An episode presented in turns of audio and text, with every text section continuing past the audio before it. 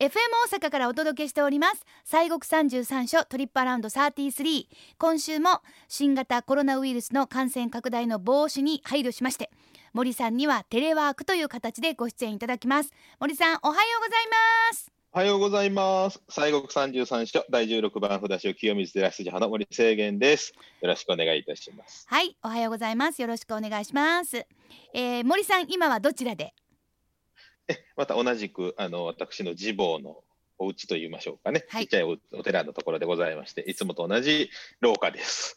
あの清水寺さんの中にある秘密のお寺でですね、い、今日はさようでございます。まあでもそちらがねあのご自宅でもあるということで、えー森さんには清水寺さんの中からということです、さあそして今週はもう一人のテレワークゲストをお迎えしております今熊野観音寺の藤田さんですおはようございま第15番札所の副住職のあの、いえー藤田優勝でございます。おはようございます。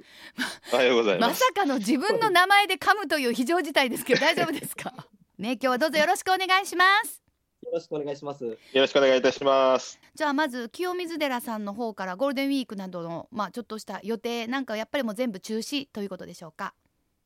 そうですね。基本的にはもう中止になっておりましてね、あのゴールデンウィークにあの常住院のお庭園のお公開があったんですけれども、それもまあ中止になりましたですね。はい。はい、わかりました。今熊野観音寺さんはどうですか。ゴールデンウィーク何か予定されていて、それはちょっと中止ですみたいなものはありますでしょうか。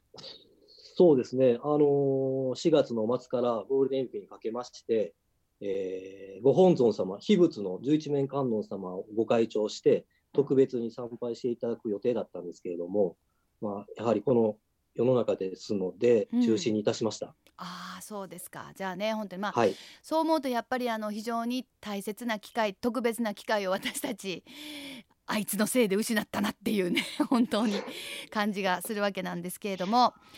さて、えー今週はですねお札所のご紹介をちょっとお休みいたしましてこの時期お家でできることとして写経というのをねちょっとテーマにお話をしていきたいと思うんですね。であの、はい写経というのはあの別にまあこの時期じゃなくてもいつでもやってらっしゃる方がいるんですがでもあの逆にやりたいなと思っていても気持ちはあんねんけど時間がないとかなんやかんやで「いややろうと思ったら」とか「やりたいんやけど」って言って結局やってない方っていうのはたくさんまあ実は私もはいそのうちの一人なんですけれどもあ写経っていいんじゃないかなというふうにね思ってあの森さんや藤田さんもあのまあやはり写経っていうのはされたことがあるかなと思うんですが普段から森さん普段から写経ってされるんですか普段ね、あんまりしないね。あまりしない、うん、そうね、ほんましなあかんやろかなあ。そうなんですかえうんあのいやただね、うんあるよ。あの例えば、うん、お知り合いとかが亡くなった時とかは、ーはいあの写経してね、それをお棺にあの入れていただくことはします。あはあそういううことはあるんですか、うん、そうそうそうへーひあの藤田さんあのねはい、はい、今熊野観音寺さんといえば弘法大師さんと非常にご縁のあるところで、そうですね、あのー書家としてもすごく有名な方で、はい、あの大変字がお上手だと、まあ、確かに上手なんですけれども、うんまあ、中国の皇帝の前で筆を書かれましてはい、口とうん両腕とうん両足にはい、 5箇所に筆を持ってはい同時に書かれたっていうぐらい上手です。いやいやちょっと待ってください。 浮いてますよ ね。浮いてますよね。もう浮いてます。もうもう浮いてます。弘法大師さんがドローンみたいな形になってるわけですよ。まあでもそれで書かれたとああ、それぐらいそれぐらい上手だ。それは素晴らしい。あのじゃあちなみにその今熊野観音寺さんの藤田さんに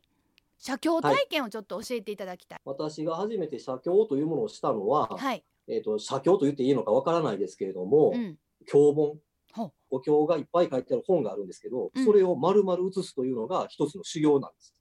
修行の中にその写経っていうのが含まれている。そうです。経本をそのまま写すというのが一つの修行で、それを初めてしました。それは何ページぐらいのものなんですか。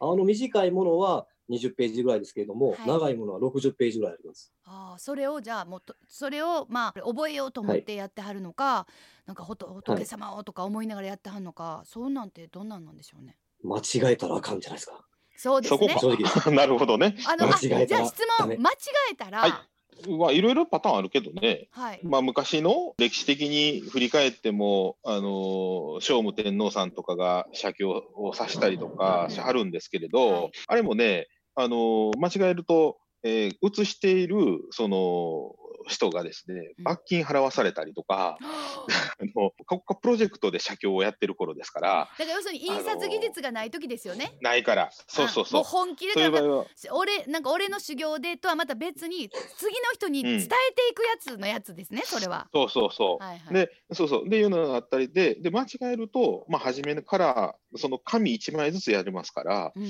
あの初めからの場合もあれば、それを横線を引いて、横に正しい字を書いたりとかするのもありますね。あじゃあ昔のそういうものも残ってたりもするわけですね、残ってます、残ってます。あーはまあ当時はその、まあ、印刷技術はねあと紙っていうのも非常に大切だったと思うかい。らそうです、そうです。はい。それこそもう藤田さんの間違うたらあかんの100倍ぐらいの 気持ちでやってたとそ思うそうそうそうそ そうそうう。うん。まああの藤田さんの体験はそういうことが最初ということで森さんもそうじゃあやっぱり同じような感じですかそうですね、一番最初にしたのはね、うんあのー清水で、まあ、言ったらもう昔からね、何百年続く法要なんかがありますけれども、はい次第って言いましてね、あ照明式次とか、第うんあーその内容ですよね、それを全部ね、書き写しました。あー今使ってるだから本は、その自分が書き写した本を持ってたりします。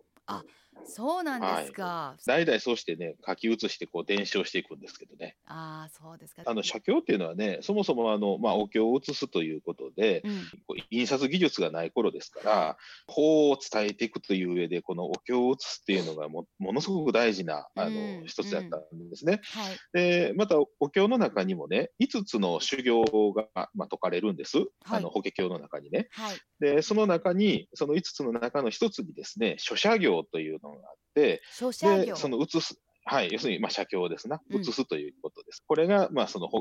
お修行の一つであると。で、うんあの、お経っていうのはね、えー一文字一文字が、これお釈迦様のお言葉でございますから、はいえー一文字一文字が仏さんなんですね。あ要もうは文字が仏様であるとそうそうそうそうそうんう。うんうんあの、平家農協ってね、あうのん平清盛が厳島神社に納めてますけれども、はい平家農協も一文字ずつがあの宝刀というこんなあの仏様のお祭りする塔のね、えー真ん中に文字を書いている写経があるんですけれども、うんまさしくその言葉一文字一文字を仏様として見立てて、うんあの写経をしてるんですね。うん本当はあの一時礼拝写経って言いましてね、一文字書くと、えー、3回五体統治という礼拝を、えー立って座って頭をこの床につけてっていうのをあーはいね、はいはい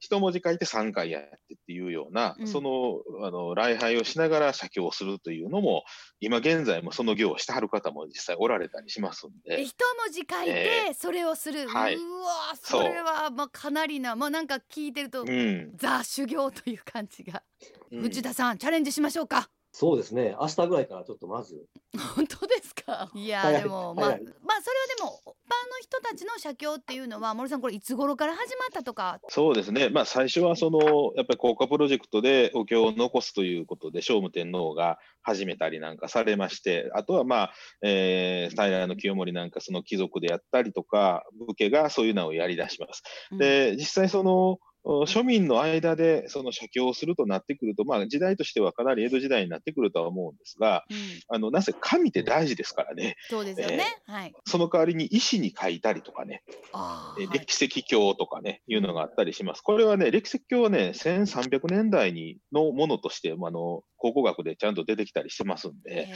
へーえーその頃からもね、こう、写経をするというのは皆さん昔からされてます。その一般庶民になってからね、はですね、そんな、なかなか一時礼拝作業なんていうのは難しいですから、うんあの行をそうして移してっていうふうなことであの行をされてますわね。第一このあの札所も農協ですからはいはい東京を農協治めるのが、うんはい、なんで、この写経を治めることから始まってますんでね。うんはいあはいの藤田さんはそのあの真言宗はのい非常にまあね、それは、はいあのななんていうお経なんですか。えっとね、うんあの、まあ、般若理主教というお経がうんはい。あるんですけども、おううんまあその中でうん100文字で、はい。そおのう真髄を解いたものがあるんです。おうはい百字の下百字の下って言うんですけども、百字の下、えーはい。うん。でそれを写すことによって、その、理解するうーん難しいんですけどそうですね。ということはもうそれを藤田さん理解したっていう勉強中ですね。勉強中ですね。そうですね。 勉強中人はい間はもう生きてるうち全部勉強ですもん。全部勉勉強強ですもん全部修行うんうんです。。ありがとうございますす。まあ一般の私たちがね写経しようと思ったら森さんどんな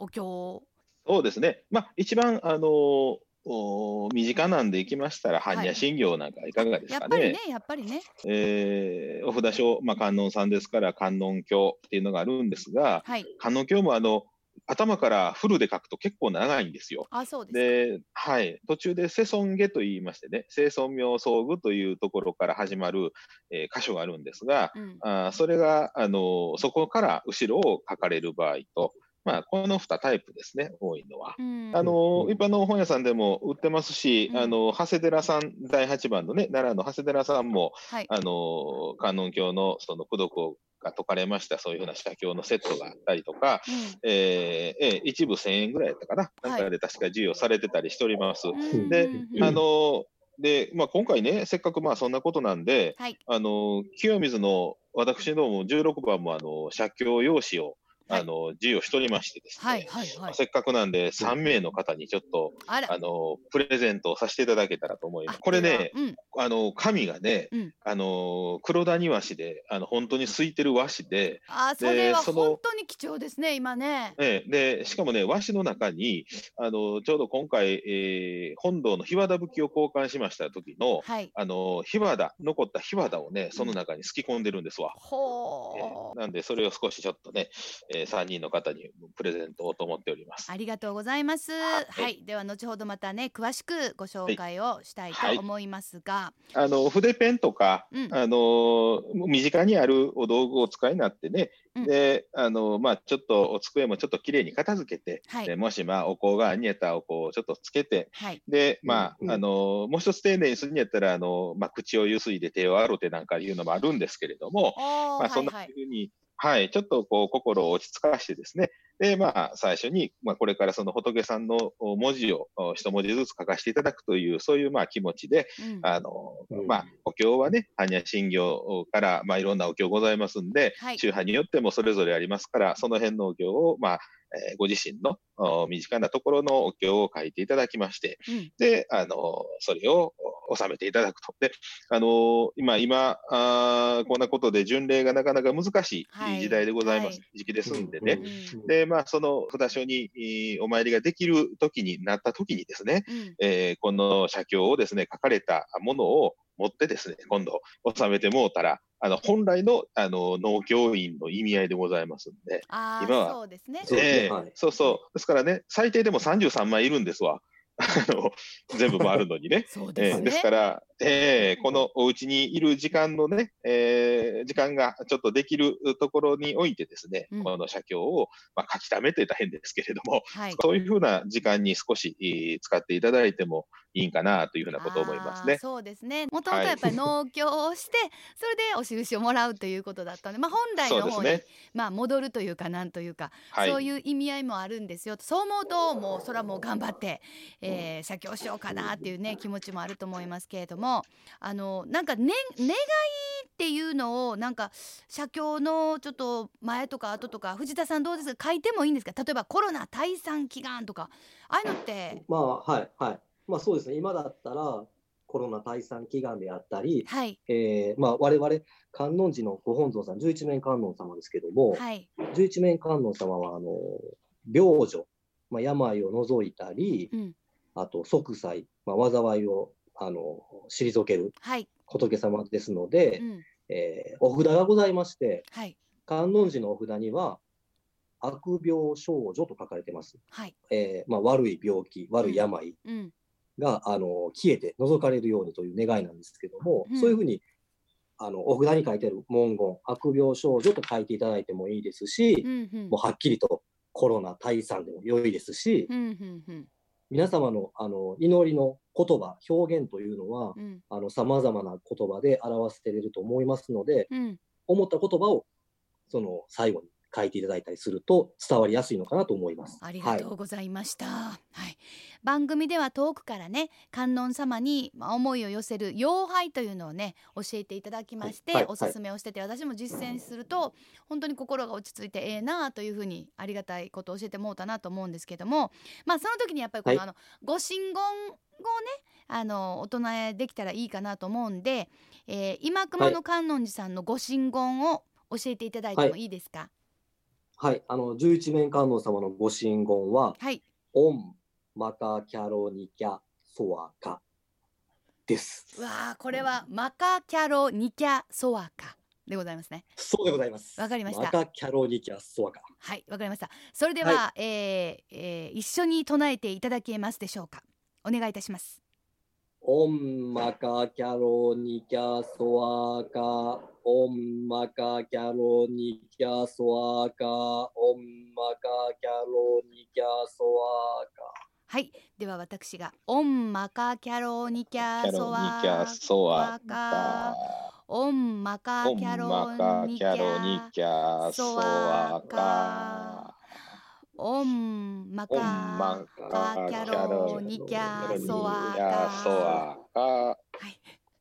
い、はい、ありがとうございま素晴らししいでた。ありがとうございました。届きありまがしとうた。ございます。はい、うん。さあ今週は西国三十三所第十五番お札所今熊の観音寺の副住職藤田雄翔さんをテレワークでお迎えし写経についていろいろとお話をしていただきました藤田さんそして清水寺からの森さんどうもありがとうございましたありがとうございました。ありがとうございました。